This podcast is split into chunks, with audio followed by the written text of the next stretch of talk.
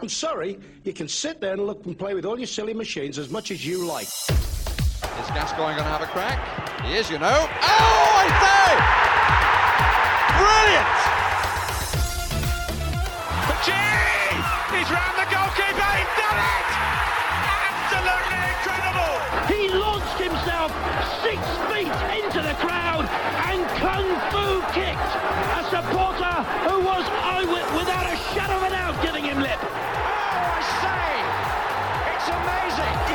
He does it time and time and time again. Crank up the music! Charge your glass! This nation is going to dance all night! A comprehensive guide to the comfort of broadcasters' sofas, the reassuring relentlessness of the football content machine, Fabio Quagliarella c'è giocatore incidentalmente, and the slippery acronymic concept of Sogbanag. Rousing pre match ditties at the Stadio Olimpico, commentators' presumptuous use of the word you, and deconstructing the emotional rollercoaster of an international break. Brought to your ears by The Athletic, this is Football Cliches. Hello, everyone, and welcome to episode 139 of Football Cliches. I'm Adam Hurrey, and alongside me for this one is Charlie Eccleshare. Charlie, um, you were honoured to be in the company of Antonio Conte this week, and um, he's obviously studied the rulebook for impressing English media at press conferences because uh, he knows how to work it. There is a, a sporting director, and uh, in Italy that is my friend, uh, and the name is Pantaleo Corvino. That uh, he says you can make mistake about your wife, but not about the striker and the and the, and the goalkeepers. you understand? yeah, and uh, for me, it's the best, the best. Uh, uh, quote that uh, I understood in football. No, Charlie, this this to me is Conte passing both NVQ level one and two of making people laugh at English press conferences by making a joke about his wife, and also sort of referring to a, a saying from the continent because we always we always just enthralled to that sort of thing. So so he, a double whammy from Conte there. We lap that up. It was it was a wonderful moment, and uh, then followed after we could all be as sort of sycophantic as we wanted to towards him. I mean, it is yeah. As much as you know, we we want to be these hard nosed reporters posing the difficult questions. We're also all there being like, oh wow, that was that was really cool and funny. What Really said. looking forward to someone's mobile phone going off in the next Antonio Conte press conference because that is level three of dealing with an English press conference. Right, for Mesut Harland Dix today, we have. Well, it's a rare guest role for you, James Richardson. How's it going? I see the tables are turned, Mr. Hurrey. A little bit. Mm. You are our guest, but you can be as wry as you Oh. like. So uh, wry away. I can be as wry as an Italian state broadcaster. Yes. Yeah, good. That's why you're here. That's why you're here. Um, but you are, of course, um, something of a trailblazer in football broadcasting. Um, Being a board presenter in, in football, it's almost unheard of. no, it, I mean, it genuinely is, actually. I, I don't. Um, who It's like prime is there? ministers. Yeah. Uh, is that right? Have we had bald prime ministers? Very very few, disproportionately I mean, few. Churchill, was he not bald at the time? I Don't think you would count. Would he not? Okay. I mean, borderline. Well, there you go. Shame. And it, and and Mm. football football presenting is a similar similar business. I mean, in many ways, parallel pastimes. But anyway, sorry. Yes, uh, trailblazing. You were saying, Adam. well, yeah. I mean, in terms of in terms of your football broadcasting career, I, I, I realise you must have talked about this chapter hundreds of times before. But there's a certain demographic of football fan that will always want to hear about it because it has cult status, as we all would agree. So. I want you just to tell me what was it like presenting the Club World Cup on E E4? uh, that was a long game. That was a long game.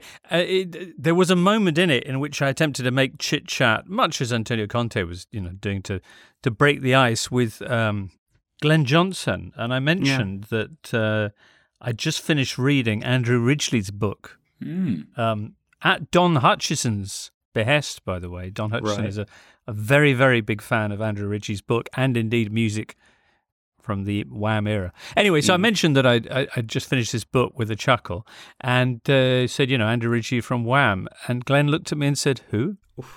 Yeah. And And that was, was the end of that. there was it? no coming back from there, really. Kind nice of. a- studio though. I thought. did you like it? Yeah, lovely little sofas. It was it was very sort of culture show. Yeah. Yeah, I, I, I hear what you're saying, and I I like the deconstructed fours that made up the backdrop. Mm. The sofas weren't very comfortable. I'd rate them a two out of ten for presenting on, because they they had the twin thing of being the backs were very far back for people with short legs, which just immediately put me at a disadvantage. And and, and secondly, the the seats were quite deep, so when you sat in them, you tended to kind of your posture just tended to go, which yeah.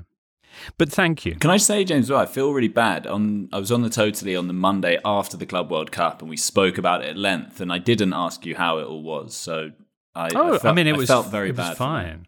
No, no. I mean, uh, please, we're we're we're busy people, um, and uh, it was it was nice to do it. I mean, it was lovely. It was the first live men's football on, on Channel Four since that other stuff they used to do. so it was very touching to do that. I, as I say, the game wasn't great, and it did go on a bit.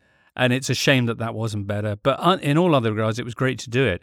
You know what? We're going to talk, I think, a, a little bit about you know loves and that of football, and this kind of touches on one of mine, which is it's just it, it, you can never really complain about going and, and sitting and watching a. Uh, a, a, a, a top level football match for, for a living and and um, and possibly explaining who Wham were uh, in the process. Absolutely right. Yes, you're here to break even further new ground Oh, yeah. because you're here for Mesut Harland Dix. You're going to share with us three loves or fascinations about football and three hates or just irritations. Tell us about your first love, please, James. Oh, uh, oh, football, you mean? All right, okay. Because I don't think she wants to discuss that. well, Adam, it's like this. Um, as I was kind of hinting, what I what I mean, many of us do. uh, Working with football is it, it's it's just such a treat because it's what a lot of people watch in their spare time anyway, and we'll watch it in our not spare time. Uh, but beyond that, if you're in a entertainment area, if you're in the business of writing interesting things or saying interesting things or generally trying to entertain an audience, if you're doing it with football, essentially those footballers go and do all the work for you. They do amazing things. they spent years honing their craft. Yeah. And then they go out and they perform and they do at, at times unbelievable things. And all you have to do is then say they did that and hopefully string a sentence together. And then you, the extraordinary thing is, the next week, the same cast of people will go and do something else and give you a whole new set of stories. And all you have to do is just go, well, this has happened and that has happened. And you can maybe conjecture and stuff, but I, I often think about what it would be like trying to do a similar role in, say, TV drama or, or writing a book or a comic or something like that that has regular installments. And the, the, the pressure to come up with fresh twists that wouldn't be kind of rejected out of hand by by um, by the audience. It, it, none of it's there with football. They just do it, and it, it's not even a. There's not even a willing suspension of disbelief at seeing the same clubs coming up with new storylines uh, every season, every weekend. Uh, it, it's it genuinely is fresh every time, even though it's the same players and the same clubs. It's just continually uh, a, a marvel. Charlie, I've never really thought about it from from either perspective. There is a kind of content producer nor a consumer. Mm. That that football is. I mean, I guess sport gift, by extension, and often the gift that keeps on giving. Well, it is a gift, but it's also quite a lazy one because, as you correctly point out, you know, if we were employed somewhere where we'd have to kind of produce all this ourselves, it would be massive ball ache. Um, sport's just easy, isn't it, Charlie? Well, the thing is, as well, on that, and I've and I've thought this for a while, and especially since I got into working football. What I find really weird about sometimes when I go from covering football or whatever to reading fiction, I can sometimes feel like, but it, feels like such an arbitrary decision as to what happens. Whereas what I, you know, and and then there's that question of realism that James mentions, and it is it is great because whatever happens has happened. And so there's no like oh but that that's far fetched that's totally mad and unrealistic. Like it it has happened. And I, I just find that really um i find that then quite challenging sometimes when you go to fiction and it can be like but that or like when you watch especially like fiction about sport and you're like well is the team going to win the big competition at the end? And it's like well it just seems like mm, it's weird that it's up to you. I love the fact that with football it is it is all real and it's all happening. And so there's no kind of arbitrariness to it James, you mentioned that um, you know, it, it, all cycles back round on a Monday, and we all start again with the, essentially the same storylines, just by you know subtly different people. Does this kind of weekly freshness of the football news cycle surprise you? Because I, my theory would be you get to a certain age. I don't know what that age is, and really you should you should stop caring and, and stop being engaged with the football news cycle because it is just the same things happening over and over again, the same controversies rearing their ugly head. How, do, how does this st- still keep sort of propelling itself forward? I don't know. I mean, your age question, I'm kind of like Chuck Yeager pushing back the envelope here, and I've reached the needles at 55, and I'm still kind of utterly bewildered and delighted every every Monday morning or Sunday evening or, or whatever. I mean, part of that comes from me not understanding football in the first place. It, it's a, I am like uh, Eric Cantona's cows observing the train whizzing past and, and, and never and never quite understanding what's going on. But um, but what was your question? Sorry. Oh yeah. Uh, how does it stay so fresh? How could we possibly keep caring on a weekly basis? Because I think, first of all, as Charlie was saying, it's real. You know, the, the fiction is great, but there's always that that danger with it that if you if you take a twist too far, you are going to essentially break that elastic trust between author and an audience. But with with football, it is real. I mean, apart from one or two seasons in Italy, but in, in, in general, in general, what you're seeing as genuine. I mean, you can't question it, and and I guess the fact that you have myriad clubs, myriad leagues, myriad eventual outcomes mean means that you are getting just this. Uh, you you mentioned kind of the same people doing just subtly different things, but in actual fact, it's wildly different. Even same clubs will come up with a you know now we're going to have our crisis years, and then three weeks later that's over, and they're onto their kind of untouchable brilliance uh, phase, and then a week later that's gone, and you, so it, it, it defies you to get bored with it because it, it's just always coming up with something new. Well, I mean, as as the weekend showed, Charlie, you know, things can it can throw up all sorts of crazy things like Saido Berahino, Cameron Jerome, and the guy, other guy whose name I've already forgotten, scoring in the same weekend. So you know these things do these do just occur to unsettle the apple cart. But we've danced around this word, we've tiptoed around this word, Charlie, the word narrative, mm.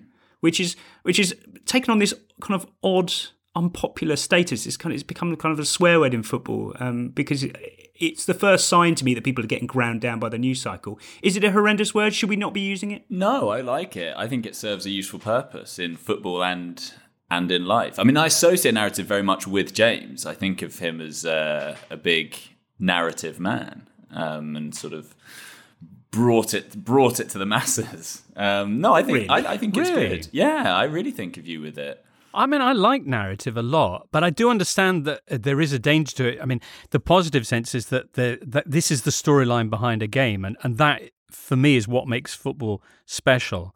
Uh, I'm not one of those people who can watch two unknown unknown teams of eleven, unless under special circumstances, and really get invested in it uh, with the sport per se. But with storylines, with the human drama behind it, yes. The danger I think with narrative, and this is something which I'm, I do fall prey to, is that there is a an accepted wisdom about what the state of affairs is about a game or a club, and you tend to an- analyze any events through that, as opposed to going, well, actually, no, what what could be happening is an entirely different thing.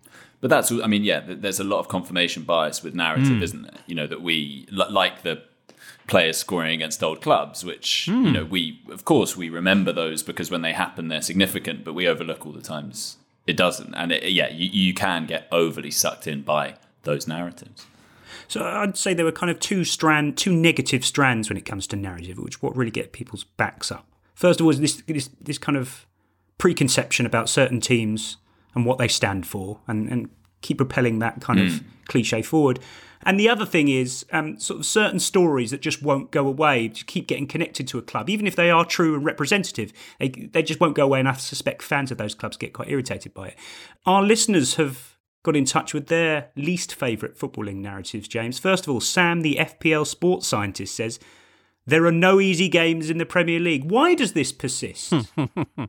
I mean, let's let's not delve into the data of it. I'm not interested in that. But to what end? For whose benefit does this myth persist? What the broad? Are you asking me? I, I mean, the broadcasters yeah. first of all.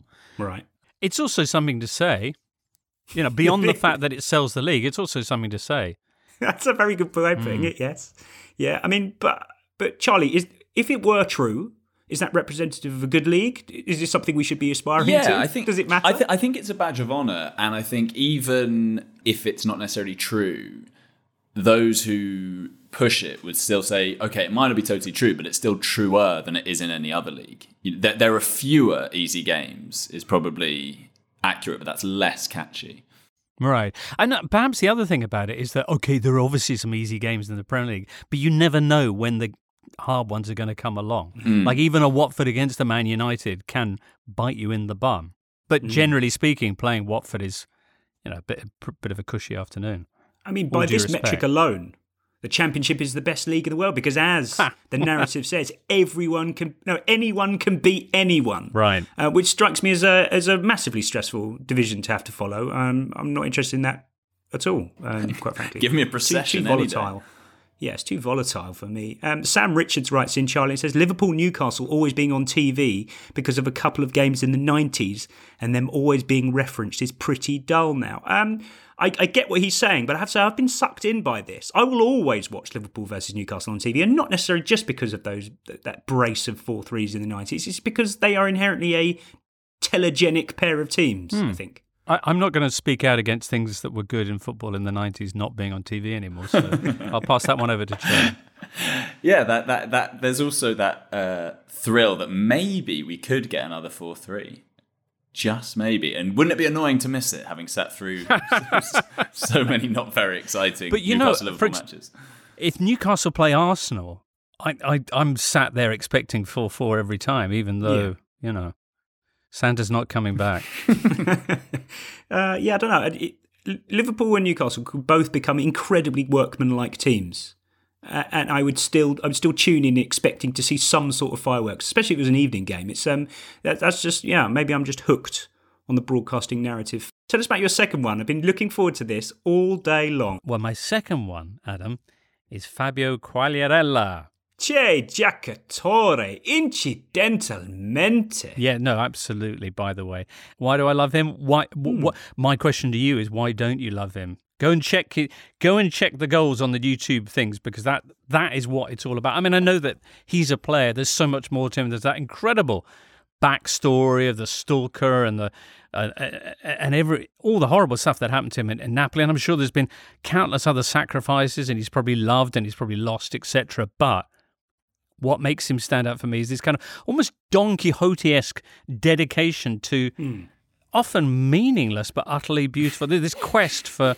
this, this kind of Puskas perfection that, that his career represents. Um, he's he's extraordinary, and I think I, I have a bit of a soft spot for players who don't don't necessarily represent one set of colours. Obviously, it's great when you have a bandiera, a bandiera rather like Maldini or Totti, etc. But Quagliarella, it's it's about him, a bit like with Baggio. And yes, I have mentioned them in the same sentence. um, I in our attempts to kind of pigeonhole Mm. Quagliarella, Charlie, um, we have so many ways of going at this, but it, it does open up a window into how different English and Italian football cultures are in very specific ways. Let me give you an example. Uh, when he equaled Gabriel Batistuta's uh, record of scoring in 11 Serie A games in a row for Sampdoria in January 2019, Genoa Samps cross city rivals tweeted this Proud to be from Genoa and to have a strong rival like you in the city. Congratulations. Hand clap emoji, Fabio Quagliarella 27. Um, wouldn't happen in English football, I feel. No, what? For, for a record that, whilst impressive, isn't earth shattering in, in a global sense. Yeah. It's not unprecedented. What's Italian for pure class, James? that was. Uh, I want to know. Yeah, I mean that's the equivalent of. I mean, who are Leicester's big rivals? Would they have tweeted pure class at Jamie Vardy when he Forest Derby? Yeah, what would one of those clubs have done that when he broke that record against United? With an uproar. Absolute uproar. Yeah, I mean that's that's a strange one. I mean because because the rivals burn pretty intensely, don't they? I mean, Hmm. so so that seems kind of counterintuitive. But I. I, I think everyone's got a soft spot. A right thinking people have a soft spot for him because, well, a because the, the the joy he's brought us all, and, and secondly because, as I say, he he did go through some rough times, particularly in, in Naples. But I mean, if people aren't familiar with with his work, and you've had eighteen seasons now of his goals to to get uh, you know to get across this. Uh, it, is absolutely extraordinary, and a precursory uh, glance at a YouTube comp will will, will, will blow your mind. I, I feel. I mean, I'm not sure which your your, your favorite would be. Um, he's, I mean, his Push, Puskas nominated goal in 2018 against Napoli is something quite extraordinary. Which is, I mean, we've all seen people kind of backheel a uh, a, a ball into the net for a goal, a la Zola or or the um, Crespo. Mancini. Crespo, Mancini, obviously a classic. But much like Mancini, uh, Quagliarella does it. He leaps into the air and backheel volleys it in. An extraordinary goal. In that same game, he then attempts to do a 35 yard backheel lob. Uh, My from- goodness, what? Yeah, of the keeper. And, uh, he said afterwards it was. It was the, it was the only thing that made sense in, in that I moment. can't even picture it. Yeah, so the ball's coming back out, and he's basically he basically just back heels it and hits the crossbar. I mean, it hmm. almost hmm. went in. But and he apologises to the keeper afterwards because he, he felt he'd been disrespectful. I mean, this is a, he's not a guy on a quest to beat anybody else. I don't think my vision of Fabio, and this might be wrong, but this is the one that I'm in love with. Is this this guy who's out there, sure to help his team and that, but but it, it- essentially just to achieve the impossible in terms of putting balls in in nets. And when you say it, how did he even think of that with the with with the backup? How does where does it does he see somebody else do this and they go, well, maybe next time I'll.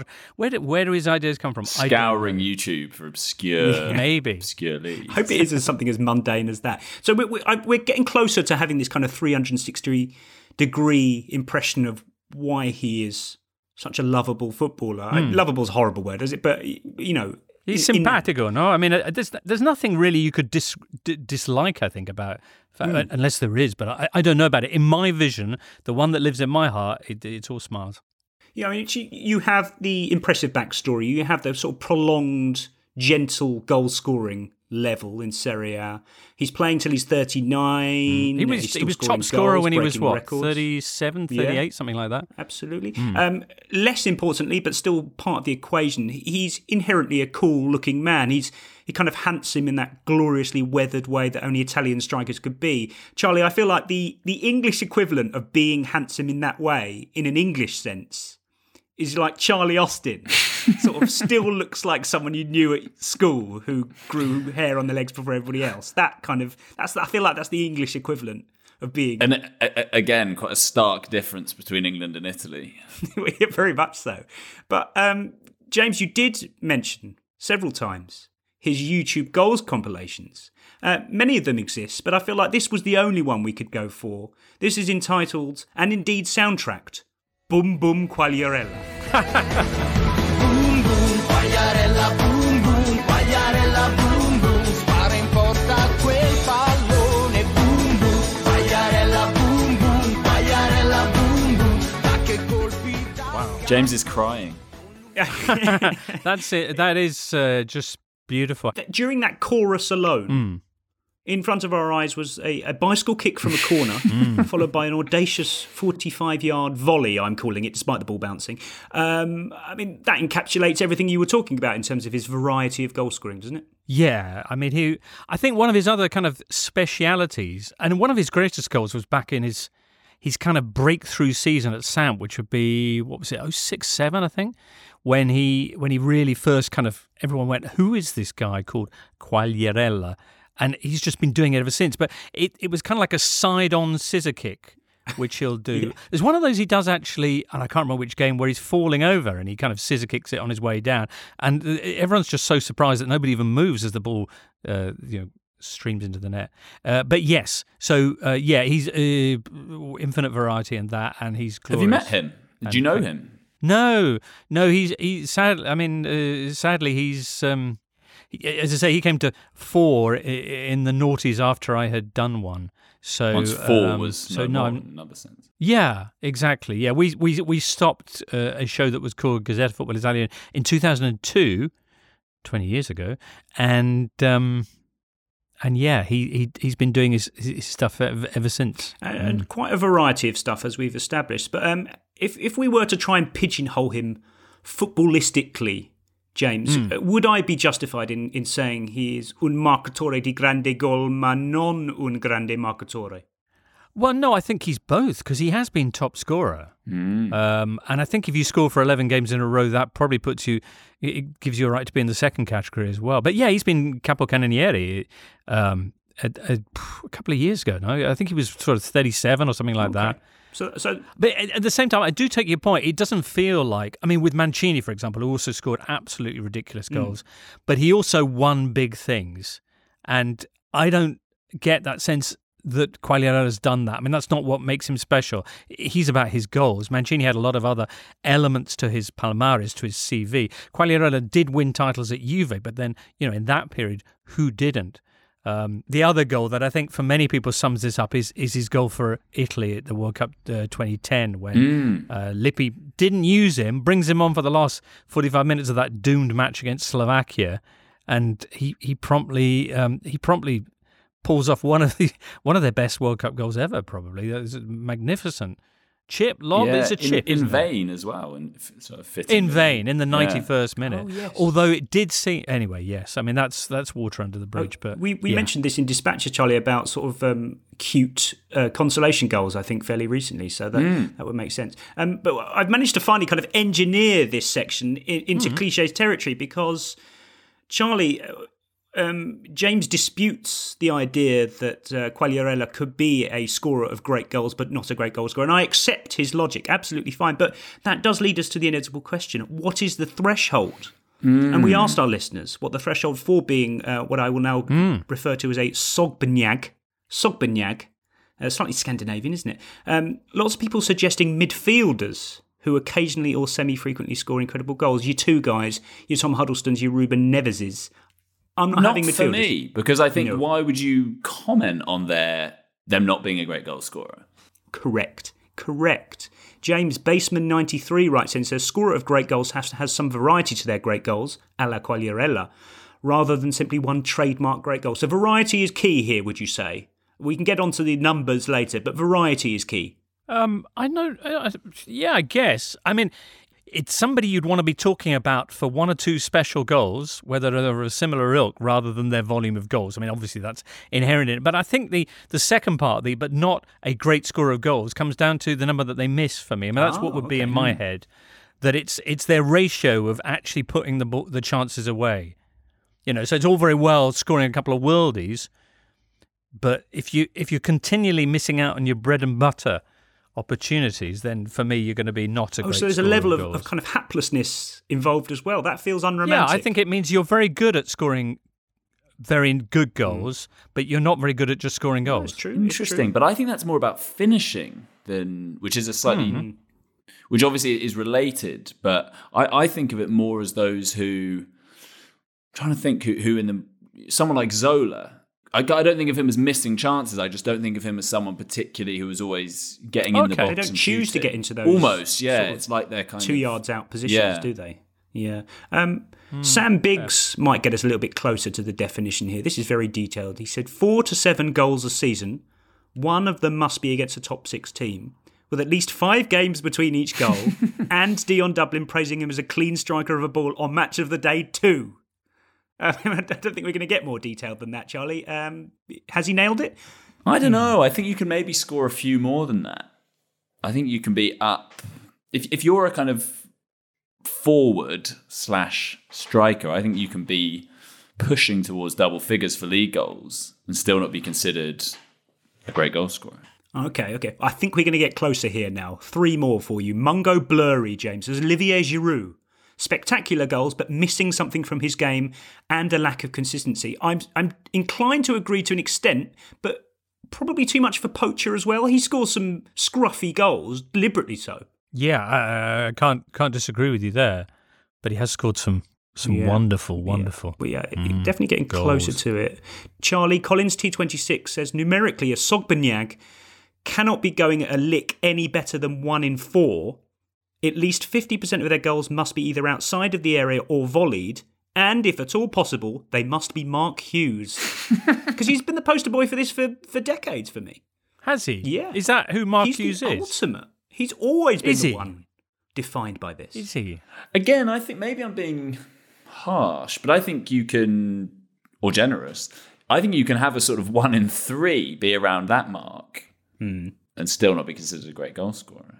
Okay. When you when Adam, when you do reach a definition on this and the other very very worthwhile uh, kind of inquiries that you do, do you how do you know, let the rest of football know? Do, is it by email or do you do you have a WhatsApp group? Email something? UEFA. get on the line with with with Arsene? Or what, what happened? there should be lines of communication. Yeah, I'm saying I'm Hmm. thinking of setting up something like IFAB. Um, I think it was. I think I called it LOFAP, uh, the Language of Football Adjudication Panel. Panel, LOFAP. right? Yeah. Yes. Um, but a final note on this, and a, a complete coincidence, I swear to you.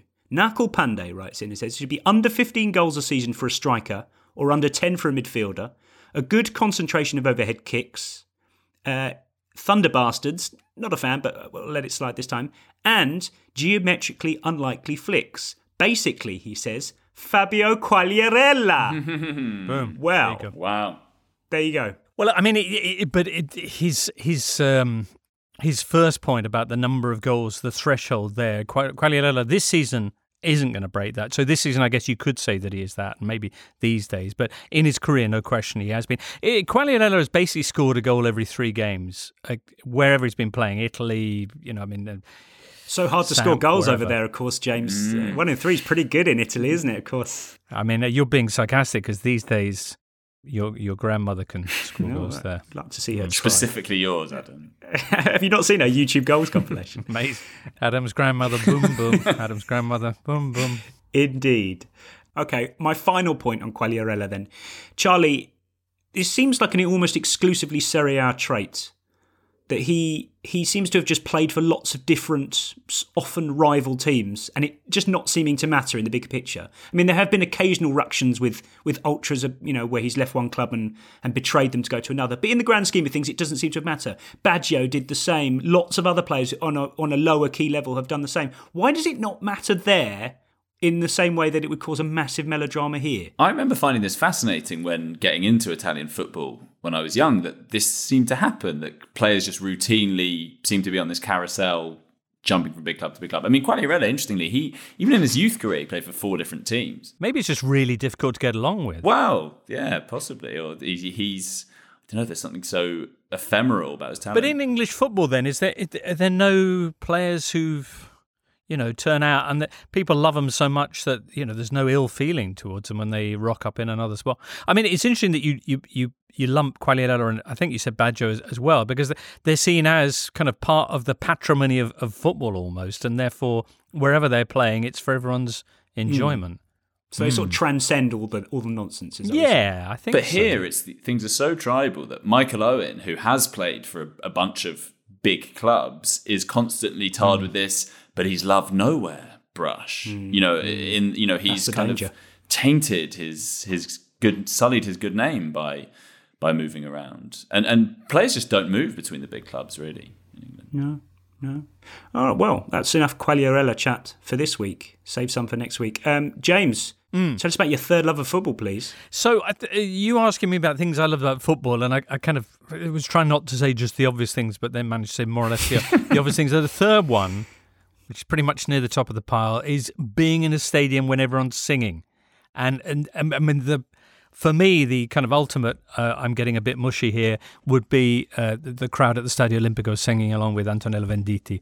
Uh, typically Roma, Roma, but you know if they were to break out into Grazie Roma, that would be. Oh, we've got both well. for you. Don't worry. Let's hear Roma, Roma, Roma.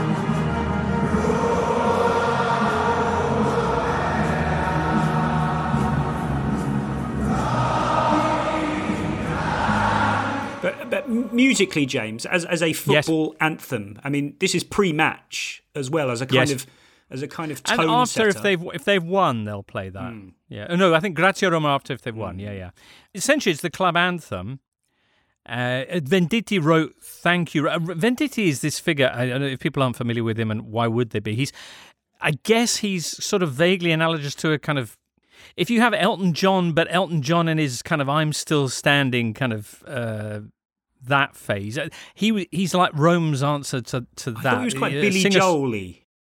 Oh, I suppose that's an interesting. Uh, yeah, there's a. I mean, he's a, man at his piano. and so, Basically, it, yeah. yeah, but no background in pugilism, as far as I know. So Antonello Venditti, he's he is. I mean, visually and, and musically, very much a relic of a kind of uh, a, a, a, a um, easy listening kind of 1970s style, and it. But he is the, the far and away the paramount or always had been that's got a paramount uh, Roman singer songwriter and uh, a lot of his music's about Rome, and it is really, and you know, for Roman people who, not being one myself, but I, I think you know, you can feel how much, how proud they are of their city.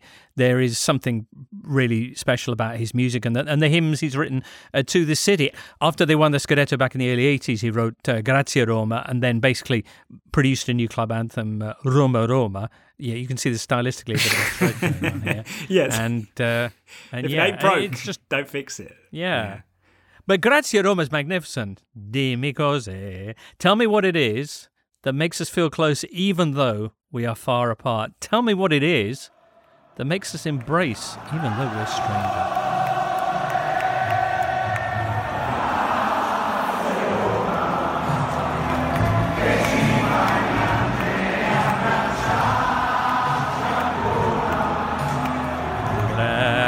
Grazie He um he did that he did that after the uh, after the Scudetto with uh, under Capello at, at uh, Circus Maximus. Can you imagine? Wow, like hundred thousand people there. My goodness. Um, Charlie, from an outsider's perspective, purely musically, as a, as a, as a pre match and post match summary of a mood, does it work? Does it, does it rouse you in any way? It's quite a gentle, lilting thing. It's, it's not It- particularly Yeah, dramatic. I mean, I'm just going to leap straight in here. It's not for Charlie. It's for Roma fans. Doesn't matter. fans. Doesn't matter. This is what we're here for. It does have that gentle little. It, it reminds me a little, the gentleness a little bit like You'll Never Walk Alone. But obviously, You'll Never Walk Alone. It's hmm. interesting. This is purpose built it. Where You'll Never Walk Alone. They've just pinched the song from from a musical.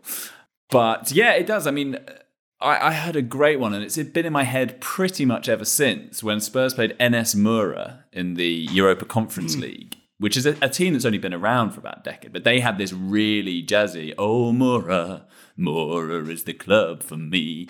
I've sort of made up those lyrics in my head, but that was the tune. And that re- that this was really like high tempo kind of Euro pop. But that has a, I think Yeah. it's too obvious to have the city name or team name at, at the forefront of the song. Have a little bit Oh, really? of subtlety about it. Come on. The, Mura was very Route Okay. One, whereas Roma obviously has more of an epic, uh, kind of slow building feel. Hmm. I guess the city deserves it. Yes, exactly. Yeah, fair enough. Um, it did make me think, James, of. I mean, I didn't want to go too hard on uh, Roma, Roma, Roma, because if you stack it up against other European club anthems, it probably actually starts to look a little bit better. There's only one place to begin here. This is Cant del Barça. Which is a gently absurd piece of music. I, I feel like it's sort of like if North Korea made a cartoon western, this is what the soundtrack would be like.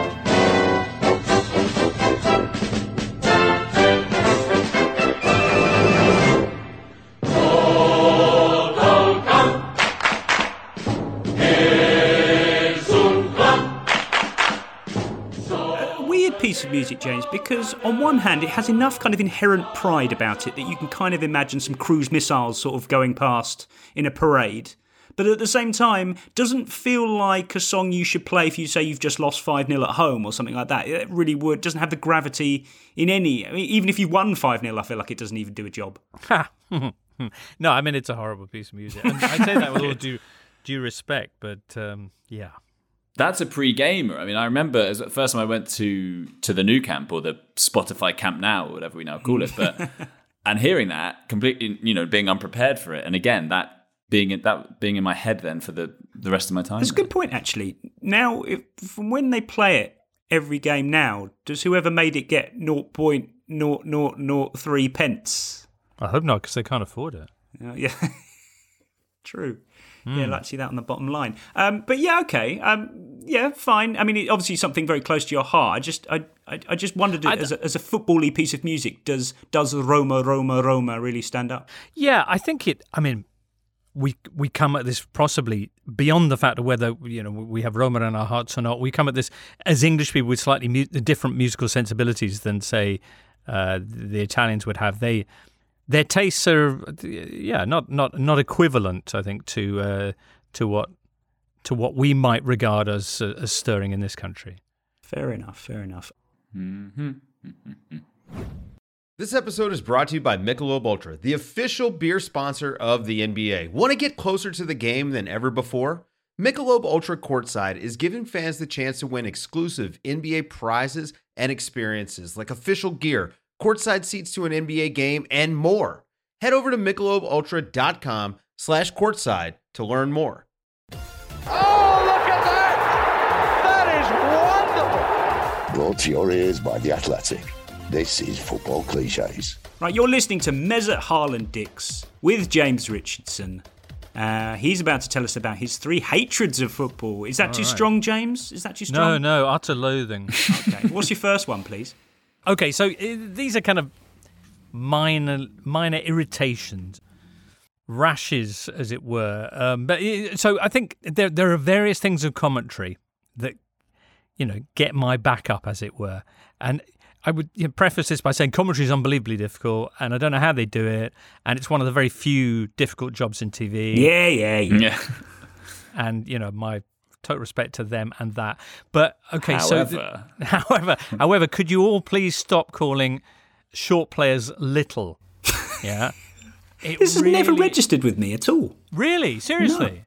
See, now I'm not high, and I know that there's definitely some height sensitivity going on here. Yeah. But when I see a top level player, and the ultimate example is Maradona, when him when when I see, when I hear him being described by some quite possibly corpulent fellow up at, behind a microphone in the stands as the little man does, it's so patronising. It's astonishing. How dare you put yourself at a point in which you could describe him, or let's face it, any other number of uh, vertically challenged great players as little? I mean, it's it's so. I mean, it's diminutive, but I mean, it, it, it it's unbelievably uh, patronising. Uh, so it begs the immediate question. Yeah. How do you feel about this, frankly, iconic piece of commentary then? Oh dear. Maradona turns like a little eel and comes away from trouble. Little squat man comes inside Butcher, leaves him for dead. Outside Fenwick leaves him for dead and puts the ball away. And that is why Maradona's the greatest player in the world. I mean, how do you feel about the simile to start off with? Like a little eel. Is that Uh, okay? fine. Can you do that? That that's fine. You can say he's like a little eel, although if I saw an eel the size of Maradona, little wouldn't be the word I'd be reaching for. But no, little squat man. I I I would imagine that post post game he'll have been looking back and thinking, yeah, that wasn't that, that wasn't his finest moment. I don't think as a commentator. I'd never thought about this before. I thought, at, whenever I've heard this commentary, Charlie, I thought "little squat man" quite sat quite poetically in the clip. If you if you then say the words "little squat man," it makes me think of sort of uh, sort of The Office or something where it says "pug nosed" something or other. I mean, it's got a nice rhythm to it. Little squat man, it, it, it works. The rhythm of the commentary is, is fine, but I, I think that personal feelings were just slightly colouring, even on a very nuanced subconscious level, uh, uh, the way Maradona was being described. So yeah, I don't like commentators calling players little. Unless, I mean, unless genuinely they're freakish, like Sebastian Giovinco. Him you can call. That's okay. Like you know, yeah. Well, it's Uh, that's Scott Mann. It's like the the the extras chubby little loser. Yeah. David Bowie. Yeah, that's what I'm thinking sings. of. Yeah, It's- that's absolutely right. I mean, also, but the the follow up, I guess, to Adam's follow up is where you stand on the word diminutive, which you you mentioned there yourself, Hmm. which which be- became this sort of um, euphemism. And where where do you stand on the thorny I issue think- of describing players as diminutive? Okay, so now, I mean, this is, listener, how long have you got? Uh, this is where we get into kind of almost fractal levels of, of, of, of semantics. Good. I Welcome don't to the mind. Podcast. I don't mind uh, diminutive, and I think the reason that I find that's acceptable and little isn't is that little is an absolute state of affairs, whereas diminutive for me sounds almost as though compared to the other footballers on this pitch, he is Right. smaller, like a that's fine. diminutive of. Yeah, he is smaller than you know of of the players. He is smaller than. Hmm. Uh, but to say it's like the difference, uh, although this would be pretty clumsy language, be it's like the difference between saying the smaller player and the small player. Yeah, sure. Yeah, that makes perfect sense. Your logic is is flawless. Um, it's not that's not your only minor gripe about football commentary, though. No. Yeah, okay, so d- d- to, to get through this as quickly as possible, when promoting your channel's output, don't begin it with don't forget. I find that really, really presumptuous of you. I'm sorry, but don't forget is what you might tell me if I'm due to be, I don't know, getting your milk or paying the gas bill or whatever it is. It's not a duty of mine, and my performing of it is not only dependent on me remembering it. So it's not your boxing product, and I'm watching football, but you're doing some boxing. It's not, don't forget we're doing this. I mean, I, I know I'm taking this way too personally. no, it's fine. I mean, it, a I don't even know about it. It's not like it was in my head and like been ringed Yeah. on my calendar, and I I must try not to let it slip from my Stop mind. Stop forgetting. I- yeah. And, and also, even if I do remember, I feel it would be nicer, and I understand why they do that, it's fine. But I think it would be nicer if they just said, by the way, if you're enjoying this sport, we have some other sport. And if you have time in your busy lives, which you have, then that's when it's on. Um, yeah, I'm, eh, presumption, that's the, that's the thing that I think um, makes me a bit wibbly. Uh, here's another one. When, when commentators say, you just feel, or you sense, Chelsea, you sense, uh, dot, dot, dot, dot, dot. Yeah. Uh, No, no. Uh, so uh, you just feel, listener, don't you, that they shouldn't be a spokesman for your own thoughts and emotions. Uh, I, I hate the way they assume that. Think I am now spokesman for the audience.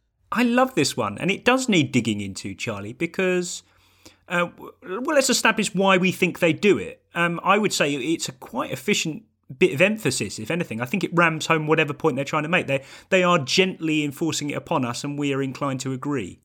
The the you just want The the Yeah, using you yeah. just sense. Uh, you just sense. I think as well because the main commentator likes to defer to the co-com. I mean, it's normally you, you know it's normally I think the main commentator who says that you you just feel you you just feel something's building rather than saying like I I think something's building because they're not really allowed to venture an opinion. That's probably what it is. So Actually, using that second person is a way of kind of you know br- bringing bringing everyone into it. But these examples, James, are are fairly neutral observations. A team is growing into the game, whatever. You feel like the next goal might be crucial, etc., etc., etc.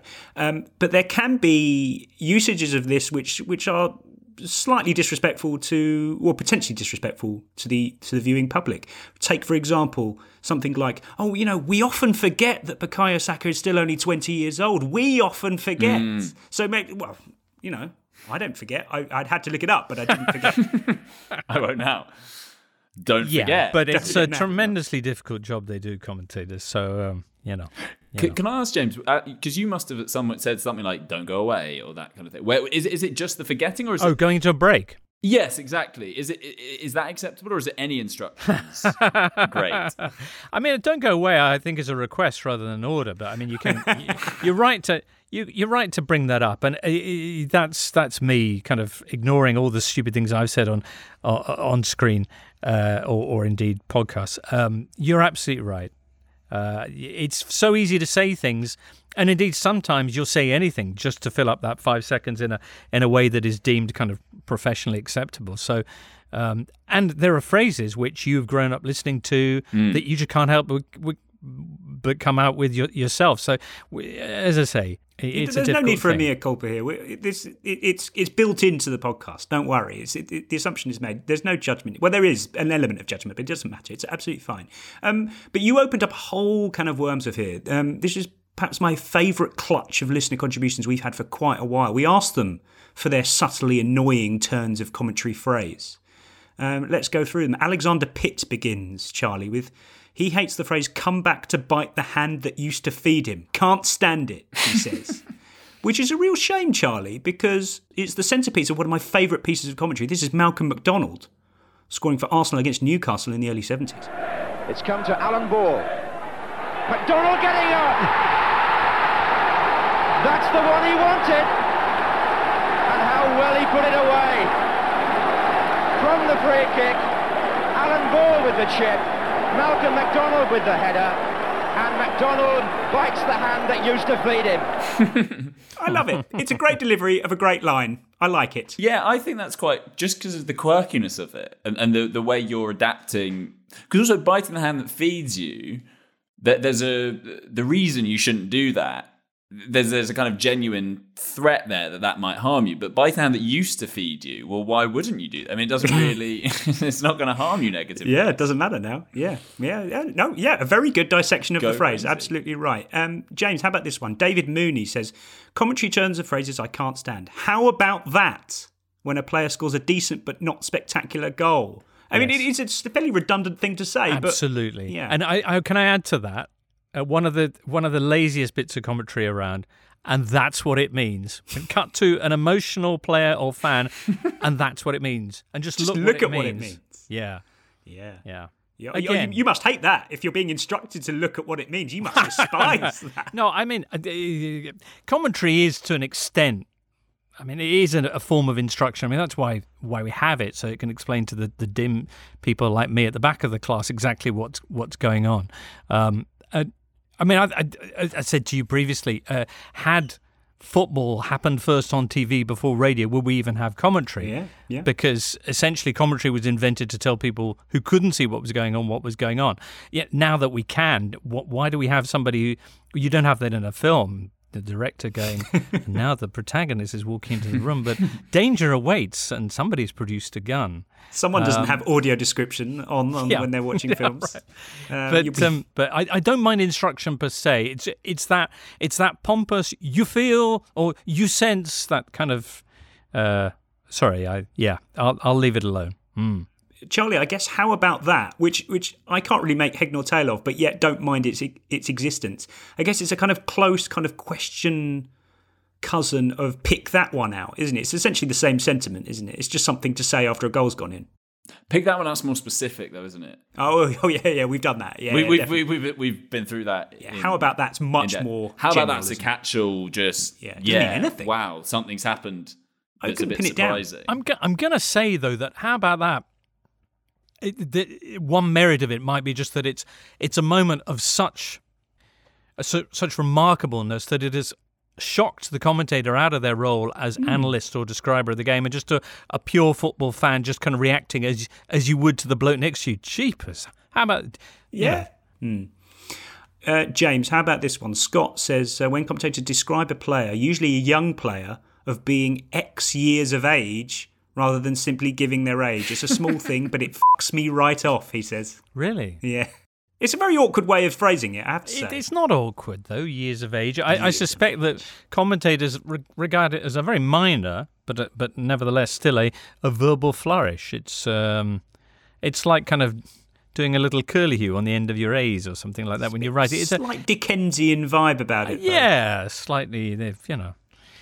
It's a bit Hmm. like you know, in this moment in time, which is so many words for saying for now. Now, basically, yeah. It's, it's Yeah, really if Gary Neville that stopped out. saying that, Monday Night Football would just be 45 minutes, including the game. Yeah, it'd be Uh, like cutting out ad breaks.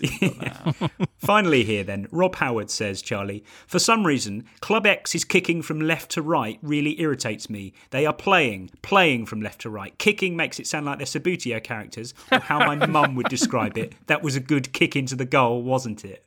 Uh, a subtle thing. I have to say, I don't, I, I don't mind it, but now I've now I've been alerted to it. I can't stand it.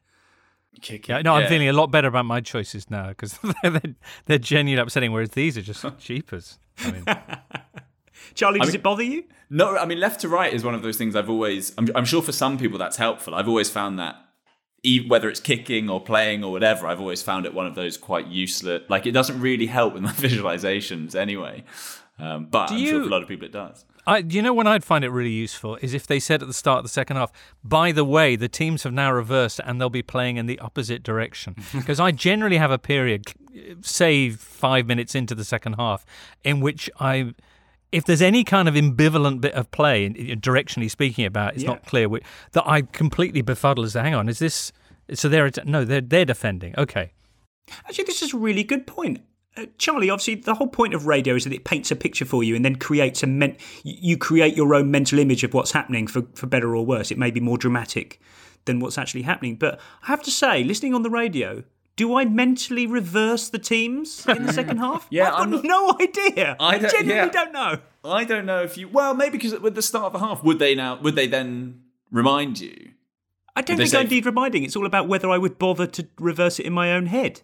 I, don't it's been so I long since I listened to a game on the radio, but I think I would have an image. I I have mean, certainly I'd never- it. Yeah, never whether, whether I would then half-time. flip it, I don't know. I'll have to listen to a game on the radio. I, really questioning a lot of my own existence now. Um, but it's all about your existence, James Richardson. Tell Oh. us about your second hatred of football, please.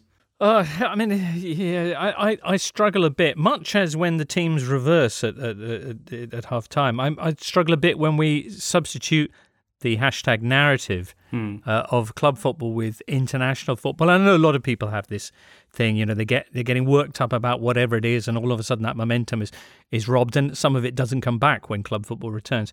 But I just, yeah, I it's like if you're reading a really good book and you get into the key bit, and someone whisks it away and says, uh, "Why don't you just enjoy this thin pamphlet pamphlet for the next few days?" But then the funny thing is, at the end of those few days, when the international break's over, I've become quite engrossed by the pamphlet, and they then whip that away and give me this, This- book back. And I can't This is the where I am. extra layer of it. You're absolutely right. But but Charlie, this is this is a good thing for us to discuss because of course when international breaks pop up, there is this collective groan hmm. from from the football community. And and it, I feel it feels almost passe to join in with it because you know you know there's, it, it's still football it's still of relative importance. But the gear change is horrendous Mm. especially if you out of you know deliberate ignorance didn't know it was coming you know. As someone who sort of has to check that there are games on at the weekend sometimes it, it can really kick you in the nuts I mean, especially I remember at least now um, covering a club. There's an element at least of well, I'll get a weekend off. That you know, there's some. It's it's a little bit respite. But when I was a fan only, I it would be it would be this thing of like what does one do on an international weekend? I mean, it genuinely would would really kind of uh, frazzle you. But, th- but this is why, as well, I've always thought, I've had this idea for a while, and I'm sure there are lots of reasons why you couldn't do it, would be rather than having international breaks in the middle of the season, have them all, all the qualifiers in one block. And people would really get on board with it. It wouldn't be long. You know, you let's say you have eight qualifiers, all pretty much in a row. By about the third or fourth, you'd be like, "This is uh, this is quite interesting." As to Little whether narratives it or would not. surface, The narratives would presumably. emerge. It's like in the same way during a major tournament. Sometimes I'll something like, God, don't our petty little domestic squabbles seem so Oh, trivial compared to England are in the quarter final? You know, suddenly it just feels a million miles away. And Yeah, you're onto something, definitely. Um, no, Charlie's on the right track here, James, because if you set aside for a moment the, the relative qualities of the football from domestic to international level, there's reasons for that. That's that's understandable. There's a lack of personal edge, the, the kind of club rivalries you don't get. There's less Schadenfreude because you don't care about, I don't know, Poland losing. You're not going to laugh at them on, on Twitter. Um, well, but well, um, but from a kind of consumption perspective, the inter- international break just isn't the kind of same seventy-two-hour comfort blanket that a domestic weekend is. You know, No. it, it, it's warming almost regardless of what happens. It could be a bunch of nil nils. It still happened and it was around you. Yeah, I don't think you're as invested in the result, with the exception of your nation. And even then, even then, in some cases, you're not that invested because they might be romping through qualification. And you might be well aware that even though they've romped through qualification, it'll be a very different story when they get to a major tournament. It seems to be the case. But uh, yeah, I- I- if you're someone like me who kind of feeds their football drive on on pure narrative, it's difficult to switch to a whole new set of not easily understandable or identifiable storylines. I mean, I'm just not that bothered about most international football until, as Charlie says, there is a tournament. You put them all together in one big house, and you, you start to see, you know, where the tensions develop.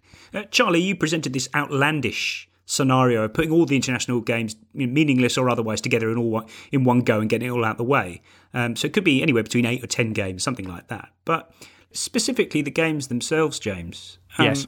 I put it to you that no Yeah. game can peter out more than an England friendly at Wembley. I think it's the absolute encyclopedia entry for the entire concept of petering out. Hmm. Where does the term Peter out come from, though? Still you must have looked at that in a previous episode, no?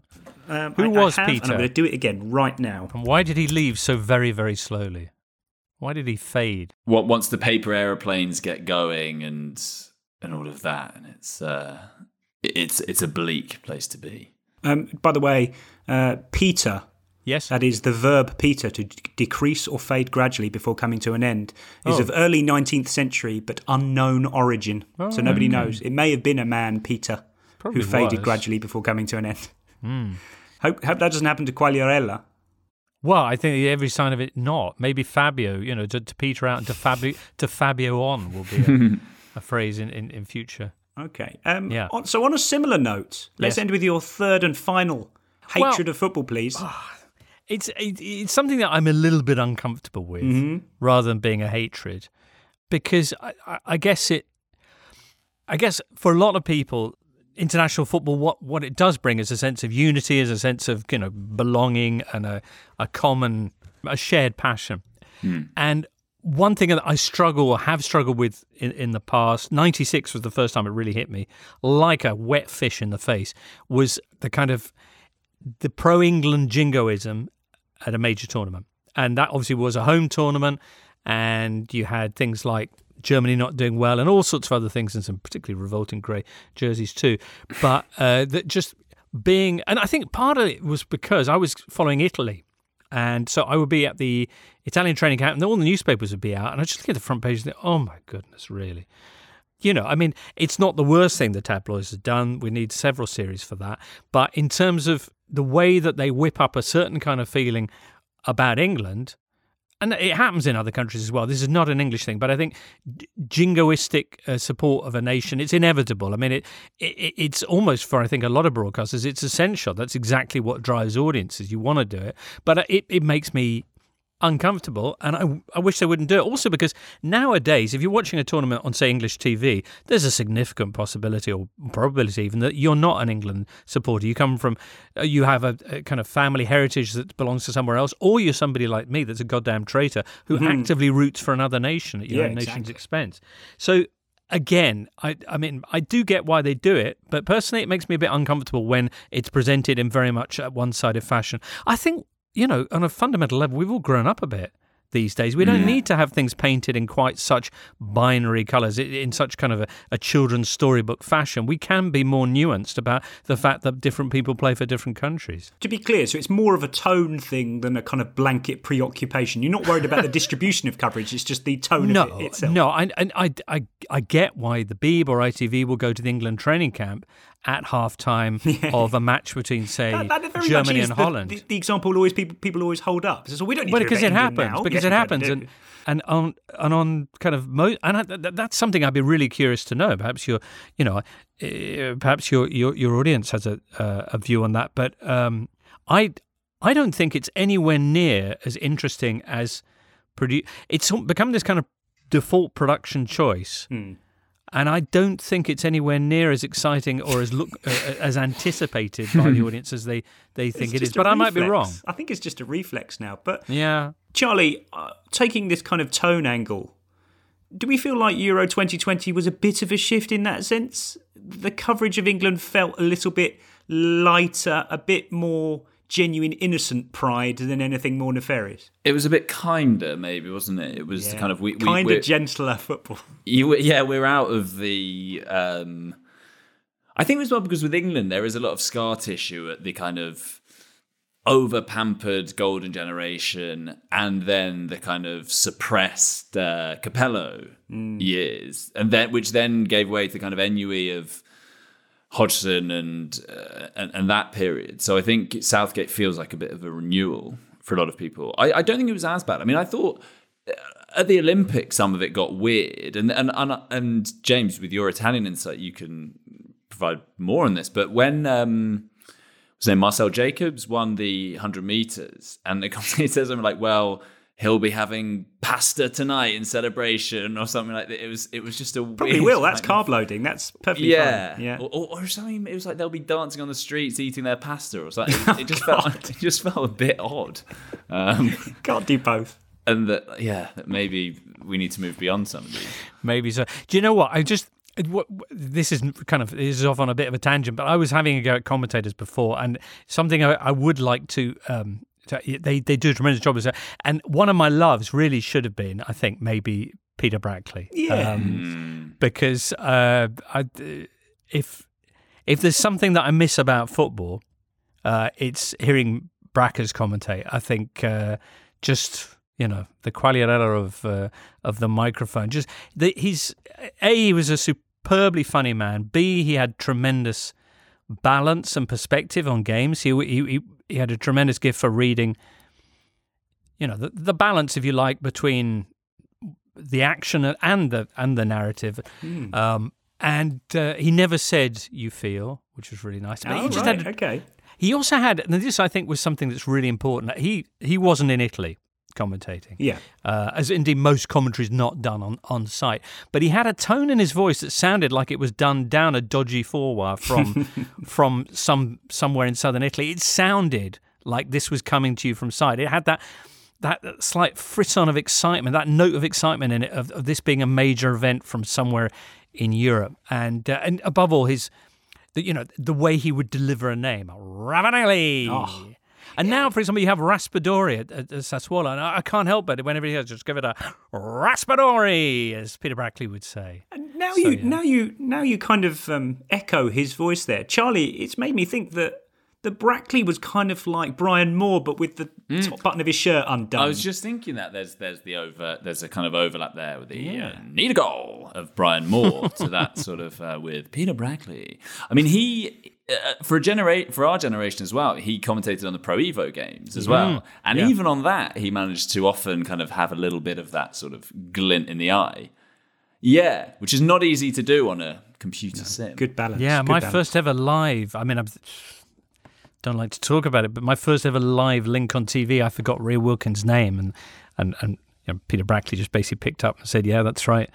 Uh, I'm here with old what's his name," and you know, on, on they rolled. But uh, yeah, a great, great man. Well, Well, what a lo- lovely little upward lift to end Oh. on there. But let's let's recap what we have talked about. Football is a free ride, doing all the work for us as content producers.